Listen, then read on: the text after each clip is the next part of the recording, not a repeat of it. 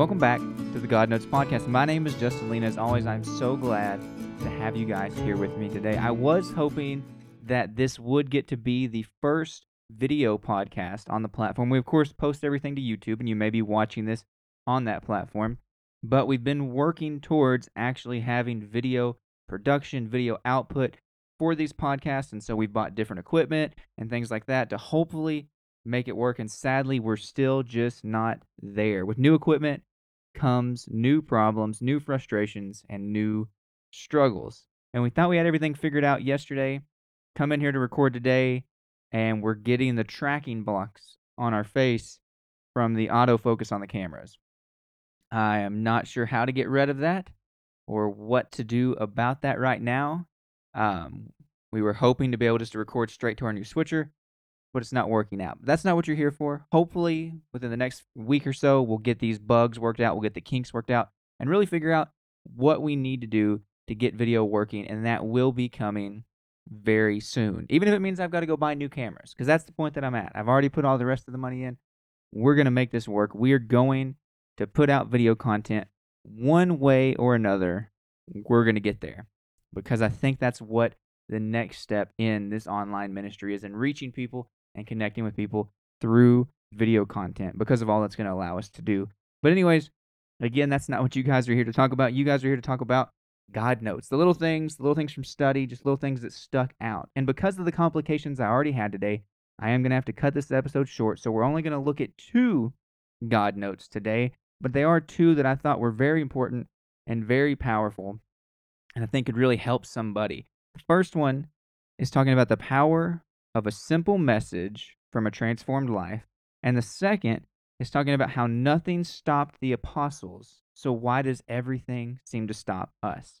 So let's back up. Let's start with that first one the power of a simple message from a transformed life. And I want to read you um, a passage from the book of Acts that really inspired. This is what I was reading whenever God kind of hit me with this, when God showed me this, however you want to look at it. Whenever this idea, this concept, this understanding popped into my mind. Terminology messes a lot of people up. Whatever way you want to think about it, when I got this little note, when I took this note down, this is the verse that I was reading. It's from Acts chapter 9, verses 20 and 22. It says, And immediately he proclaimed Jesus, he being Paul. Immediately Paul proclaimed Jesus in the synagogue, saying, He is the Son of God. And all who heard him were amazed and said, Is this not the man who made havoc in Jerusalem of those who called upon this name? And has he not come here for this purpose, to bring them bound before the chief priests? But Saul increased all the more in strength and confounded the Jews who lived in Damascus by proving that Jesus was the Christ. So this verse takes place right after Paul's salvation. That's why it says, and immediately Paul got saved. Paul's eyes were open. He spent that time with Ananias. And then it says, immediately he went and pro- began to proclaim that Jesus was the Messiah in the synagogues. Immediately. He didn't wait, but he took his message and his transformed life and began to use those as effective tools for evangelism. And really, Paul already had a very effective ministry. Just in that moment, he had an effective ministry. And he could have stopped there. He could have been content with the message that he had and those that he was able to reach, but he wasn't. He made his purpose in life to grow closer to the Lord and reach everything, reach everyone he possibly could with the good news that sets captives free. He wanted all people to share in the blessed faith that he had come to possess. There's great power in a simple message from redeemed life, but that doesn't mean we should stop at that. Allow God to use your story and past reputation to speak volumes to those you knew, but also make the effort to grow in Christ, your knowledge of truth, and effectively reach the world. You got to think about what Paul was doing here. Paul was having a great impact. And that's what we need to understand first and foremost. Because there's two sides of every coin. And there's a lot of people who struggle up front, who struggle with the idea of letting themselves share the truth that they have about Jesus, sharing it because they think that they need to have an impressive message, that they need to have impressive speech, that they need to know so much of this or so much of that before they're able to just share their faith. But that's not what we see in the Bible. For instance, we don't see that with Paul. He says immediately he went and began to proclaim who Jesus was. But it also says that he grew in faith and in knowledge later. And so Paul took what he had immediately and began to share that with others who he knew needed the very same things. That's an interesting thing to think about. It's a very important thing to think about. But we also need to um, realize in that that we don't have to have a special language. We don't have to know certain things, but we can take what we do know. If you know enough to be saved, I've said this many times on various episodes of the podcast. If you know enough to be saved, then you know enough to lead others to salvation. If you know who Christ is, if you have faith in Christ as the redeemed Son of God, if you know the plan of salvation as shown in Acts 2:38, then you know enough to lead other people to that very same salvation. It doesn't take a theological degree, it doesn't take going to seminary to be able to share your heart and to share your faith of Christ with other people. We can have an effective and powerful ministry with a transformed life. When we come to God and begin to take that message of God to other people, we can have an effective work and effective ministry, just like Paul did. He was already touching the lives of people. But the other half of that coin is that a lot of people want to just stay in that world. They just want to talk about their testimony. They just want to stay in that realm, that early side of Christianity. They want to stay in the side of milk instead of turning to the meat. But we need to do all that. We need to grow in our faith in our walk with God. And we can use our testimony throughout our whole lives. Paul never changed from using his testimony, but he also found other ways to reach other demographics of people, maybe those who didn't even know his past. Because your past is can have an effect greater on those who knew you then and now see you change than it can often on those who never knew you. That doesn't mean that it can't affect them in some way, but it's not going to have the same effect. There's not going to be people saying, well, isn't this that guy? The people in this verse knew exactly who Paul was, exactly what Paul had been doing, and now saw that he had completely done a 180. That had a massive impact on their lives and their view of God, therefore, after that. That's an important thing to remember. But we need to study. We need to take the time to grow closer to God, and we need to do more in our ministries to have an effective work for God. We all have a ministry whether you realize it or not. Whether if you think you're just a pew warming Christian and that's all that God has for you, then you're wrong. You have a place, you have a workplace, you have places to share your faith, but you need to grow in those things as well. Paul wasn't content with the idea of all I'm ever going to do is be known as what I used to be, and all I'm going to do is share that and share this limited knowledge of Christ that I have. Paul said, I'm going to learn as much as I can about God. I'm going to pray, I'm going to study, I'm going to fast.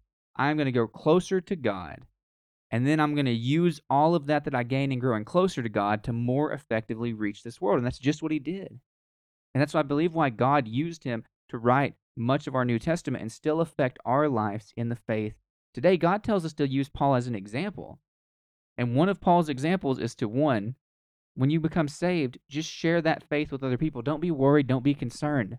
If you truly know enough to be saved, then you truly know enough to just share simple faith with other people.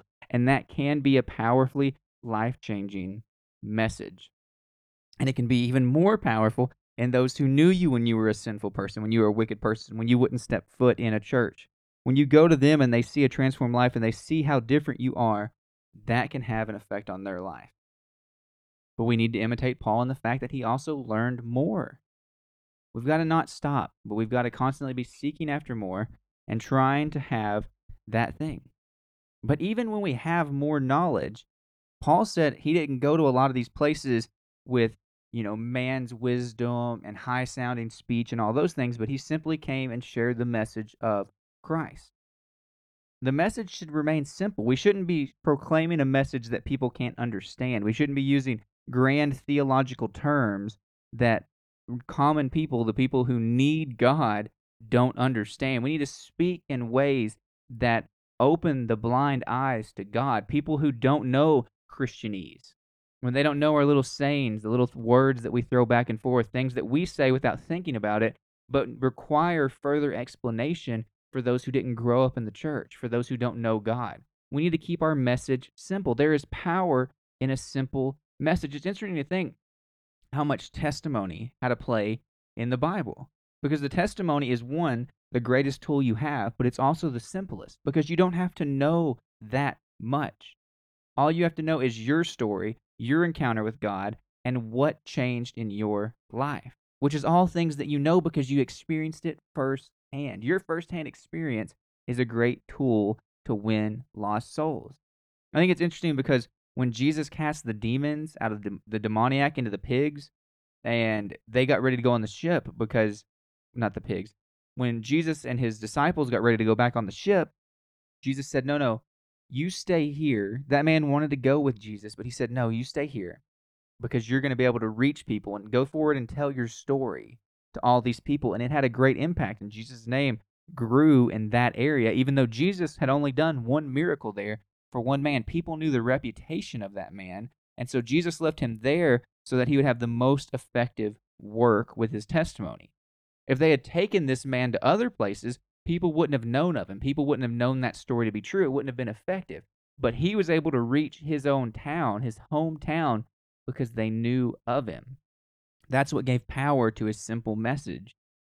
And that's what gave power to Paul's simple message. And that's what's given power to other simple messages all throughout time. It's the fact that people knew what you were like and now know that you're different that gives power to that message. And there's the only, that's not the only way to find power in a simple message either. The more that I think about this, it just it keeps coming up, and I hope I'm not repeating too much. But the reason that there's power in a simple message is because, simply because people can understand it, they can relate to it, they know what you're saying. If you talk things above somebody's head, there's not going to be power in those statements. They may think that you're smart or you're great, but they're never going to experience the power of God through those things because they can't understand them. Instead, they need simple gospel truth. All are sinners, separated from the glory of God. We know that God exists because of the consciences that we have that tell us when we do wrong and when we do right. We're all aware of it. But Jesus came to this world to make a way that we could be saved. Because of our sins, we all deserve the penalty of death. We all deserved hell. But God made a way that we would not be forced to face that eternity, but could be blessed to be with Him in heaven for all time. God's offering salvation. That's the simple message. That's the kind of words people need. Obviously, other people may need different things. We may have to go in more details on this or that, but the message can be that simple. Just sharing the gospel. For God so loved the world that he gave his only begotten Son, so that ever who believe on him shall not perish, but shall receive everlasting life.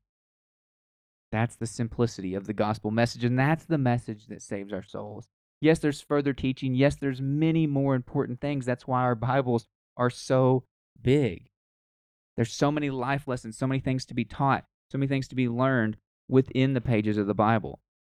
But that whole message points to the gospel message, to the simple message of salvation, of truth, of the forgiveness of sins, in which all people need.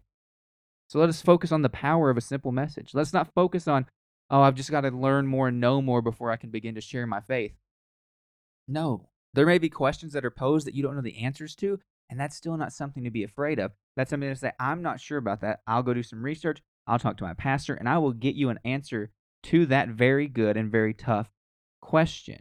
And we should be thankful when people ask us tough questions because, one, that means they've thought about these issues, and two, it prepares us for the next opportunity that we have to share with somebody else once we find out the answer to the question that they were asking. What a blessing that alone is to be able to ask people to ask you the right questions. I'll be honest, a lot of podcast episodes in the past, a lot of articles I've written on other websites, a lot of videos, and all those things, a lot of content that I've produced online came from people asking me tough questions and me wanting to provide the correct answer. Questions are a great thing. We don't need to be afraid of questions. And there's a lot of questions that you probably already know the answers to. Because a lot of the things that people ask are actually pretty simple and not as difficult to figure out as they may believe they are, or as people on the internet, atheists on the internet, want to convince you that they are. All right, so let's just go ahead and move on to the next note on today's podcast. Nothing stopped them. Why does everything stop us? The book of Acts has to be one of my favorite books of the Bible. In it, we can learn so much about how our faith should be put into action. We get a first hand example of living for God within its pages. What really amazes me is the boldness of the early church. They faced fierce opposition at every turn and never gave up. Instead, they kept pushing forward. If they were ran out of one town, They simply started preaching again. And the next, an interesting thing to think about that is that Paul scattered a lot of people because of his persecution of the church before his salvation. Before he was Paul, he was Saul, and when he was Saul, he was persecuting the church, and that scattered a lot of the, the Jewish Christians out to different lands. But what's amazing is when you look at that, people like Philip, people like other apostles, when they were scattered, they didn't think, I'm not going to talk about that anymore because that about got me killed. No, they said, I may be running from this guy, but I'm going to be running to somebody else to tell them about Jesus. They were not afraid, they were not ashamed. Wherever they went, they preached the gospel, even when facing severe persecution. Throw them in prison for preaching the gospel, and the first thing they'll do once they get out is start preaching the same message that they were first thrown in prison for. Nothing can stop these great men of faith. The more opposition and persecution they faced, the harder they worked to spread the gospel message, which stands in stark contrast to the modern church, and which we'll give up simply because our day didn't go the way that we hoped it would. We wake up late for work and think, well, I woke up late. I guess God hates me now. Or I spilled some coffee, so the whole day's ruined. I don't know why God caused this to happen to me. Those are the kind of questions that we in the modern church often ask. We allow the smallest of difficulties to keep us from living out the call that God has placed on our lives, let alone actual spiritual battles, the things like these men and women of the faith faced in the days of the early church. We hardly face such persecution, such trials, such adversities, yet we treat the minute little things that happen to us as though God was against us. That's the way that we think as the modern church, and we allow it to stop us. Really, we struggle to even face the same spiritual battles that they did because we're no threat to the enemy. We're, we're not like the great men of faith who came before us, who toiled and labored to set the foundations that we have in the church today. Why do we allow things to stop us that would have only pushed the early church to go further? It shouldn't be this way, especially not as we look out on our world, or at least in the U.S., a country that has fallen so far. The lazy, lackadaisical, and timid approach to the faith is what has led to the state of our country today. Because the church body has become weak and no longer shares the strength that it was founded upon, it is time for every believer to pray the prayer of those early believers found in Acts chapter 4, verses 29 through 31. And now, Lord, look upon their threats and grant to your servants to continue to speak your word with all boldness while you stretch out your hand to heal, and signs and wonders are performed through the name of your holy servant Jesus Christ. And when they had prayed, the place in which they were gathered together was shaken, and they were all filled with the Holy Spirit and continued to speak the word of God in boldness. You got to think about when they prayed this prayer. They had already showed themselves to be bold by preaching without hesitation before all people to hear. But then they prayed another prayer for God to give them more of the same thing. And clearly, this is a prayer that God is willing to respond to because we see that he shook the room, that he filled them again with the Holy Ghost and with a new refreshment of his Spirit, and that they walked forth in continued and fervent boldness to preach the word of God before all people. How much more do we, lacking this same boldness, need to pray, pray this very same prayer? The days are short, and the time of the end is drawing ever closer. That much is clear by the signs of the times. It's hard to know how much time is left, but one thing is abundantly clear and has stood true throughout the church age. Now is not the time to be stopped by difficulty, persecution, or spiritual oppression. Even if the Lord tarries, we don't need to allow countless souls to end up in hell because we were unwilling to speak out in the faith because we were afraid of what was going to happen to us, because we were afraid of persecution. I've been reading a lot of books recently, and I don't know if that's God leading me on something or not, but I've been reading a lot of books recently. One is called, um, what was it, Martyred for the Faith, but it was about uh, Christians in communist countries and all that they faced. It was a book by Voices of the Martyrs, uh, by the founder of Voices of the Martyrs, who faced severe pers- persecution in in communist Romania for his Christian faith. And it's amazing to see what those men and women faced in prisons and in beatings and in poverty, yet would never deny the name of Christ, would never give up, would never start pushing, and rarely questioned God for the severe and painful circumstances that they were in.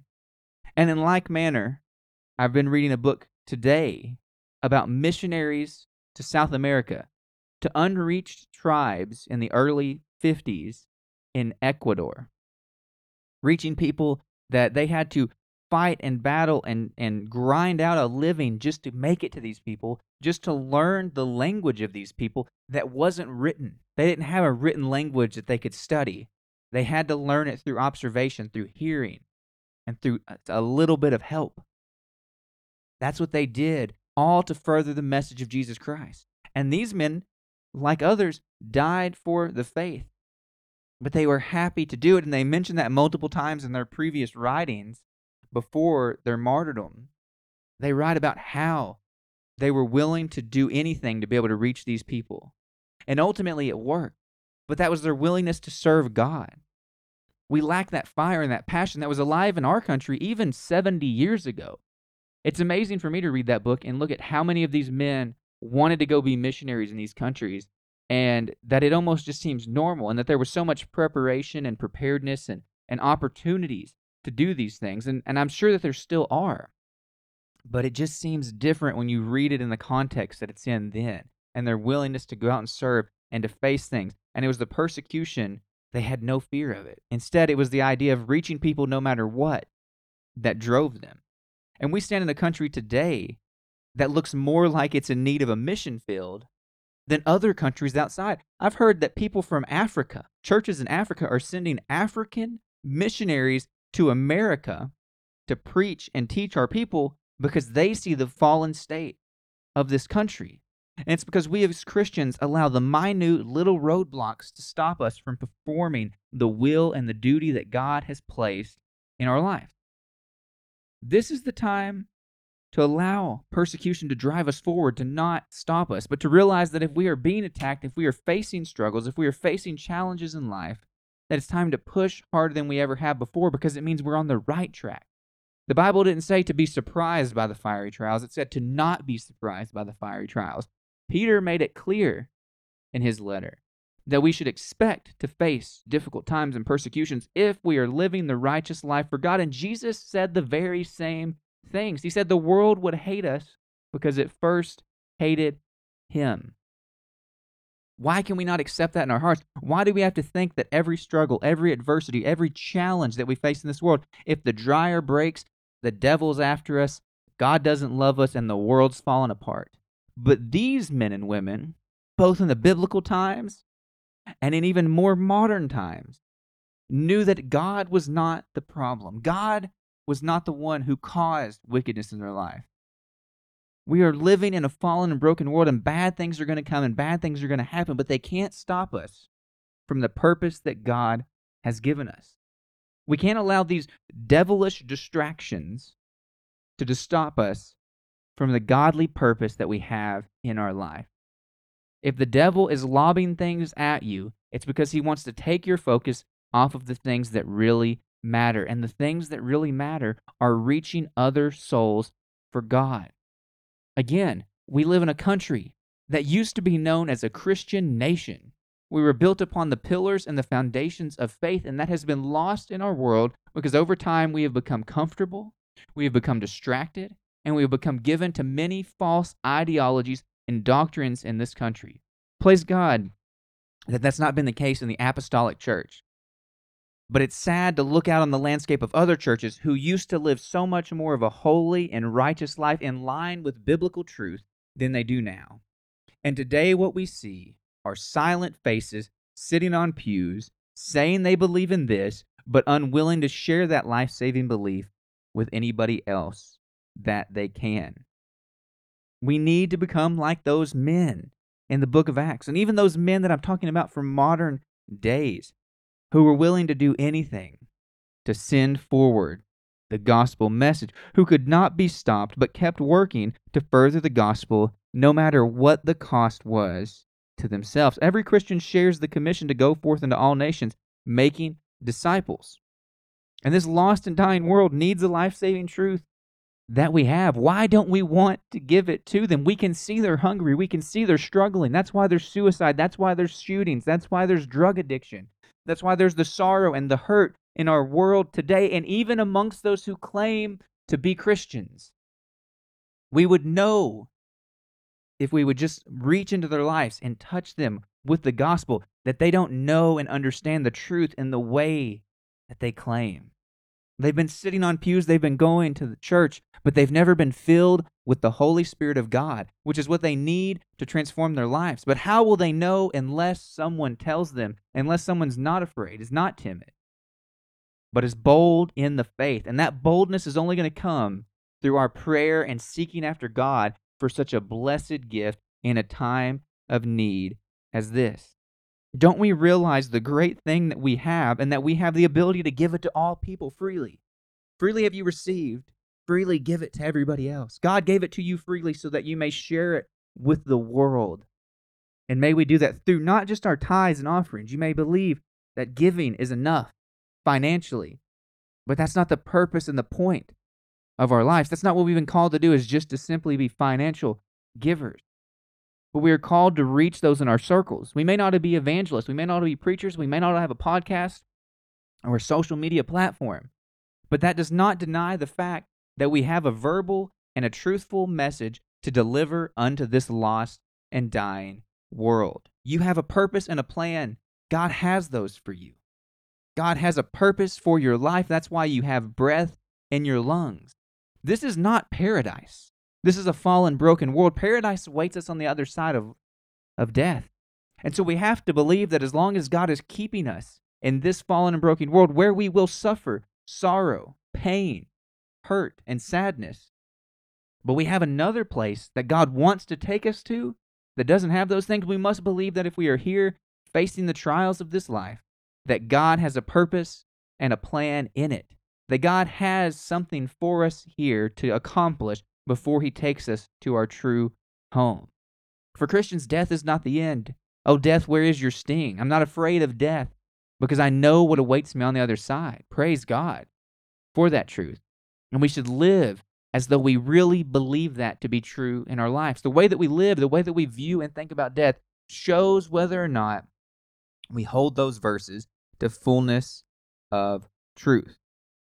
You have the ability as a born again Christian to take people the change they need to have peace in this life and eternity in heaven. We possess a greater cure to cancer because it isn't temporal. Doctors, even scientists may be able to figure out a cure to cancer, but what they'll never figure out the cure to is death. But as Christians, we have that cure already. Repent and be baptized, every one of you, in the name of Jesus Christ, for the remission of your sins, and ye shall receive the gift of the Holy Ghost. And it's through those steps, it's through those blessings that we inherit eternal life through our faith in Jesus Christ. Our faith that drives us to live a life of holiness and biblical truth. We possess that greater cure. We have a cure not to an ailment, not to something that's temporary, but we have a cure that is eternal and provides eternal life. It solves the greatest problem and defeats the greatest adversary of the human race, death. What greater thing to give out? The early church knew this, and that's why nothing could stop them. Don't allow anything to stop you either. It's time to be bolder in the faith and push harder than we ever have before. Now is the time to stop giving up and giving in. It's the time to work the harvest. Jesus said it. The harvest is plentiful, but the workers are few. That is still true in our world today. The sign that the harvest is ready is by looking around our world and seeing lost, broken, and dying people. They're ready to be harvested. They're ripe for their harvest. They're showing their need in their wickedness, in their search for something more all the time, unable to find it in the things of this world. They show us that they are ready to be harvested, but few are paying attention. Few walk out of their churches and are ready to step into their harvest fields, even though they go to a field every day, their field of employment, their field of expertise. And it's the field that God's called you to and placed you in to have an, a, an impact in this world. Let us not neglect these things. Let us realize that nothing should stop us. Nothing stopped those before us, so nothing should stop those of us living today. Don't allow the little struggles, the problems you face. I know they seem big to you. And I'm not trying to degrade the situation that anybody is in. But what I am trying to say is that we still have a purpose in this life and we shouldn't allow things to slow us down or to stop us. But we should use all the energy we have and all the power we have in our bodies to reach out into this world and to try to do the most effective and best work that we can. For the Lord taking, as we talked about before, just a simple message, a simple message of Jesus Christ, and sharing it with as many people as we can. Explaining our transformed life if they don't know it, and allowing others to witness our transformed life. The anger is gone, the addiction is gone, and praise God, we are living and serving Him to the very best of our abilities. That's all that I've got for you guys this week. I hope that this has been helpful. I hope that you've enjoyed it. I got a little intense there. I'm trying to come down off of that that Holy Ghost moment there. I'm not angry, I'm anointed, as my pastor says. I'm just fired up in the belief that there's so much more that we could do for God, but we allow ourselves to become distracted. And it's such a problem in our world today, something that we each individually need to figure out how to overcome so that we can do and fulfill the purpose that God has given us all. I pray that you would help us if you enjoyed this podcast, that you would subscribe, that you would stay tuned for more content. Again, video content is coming very soon.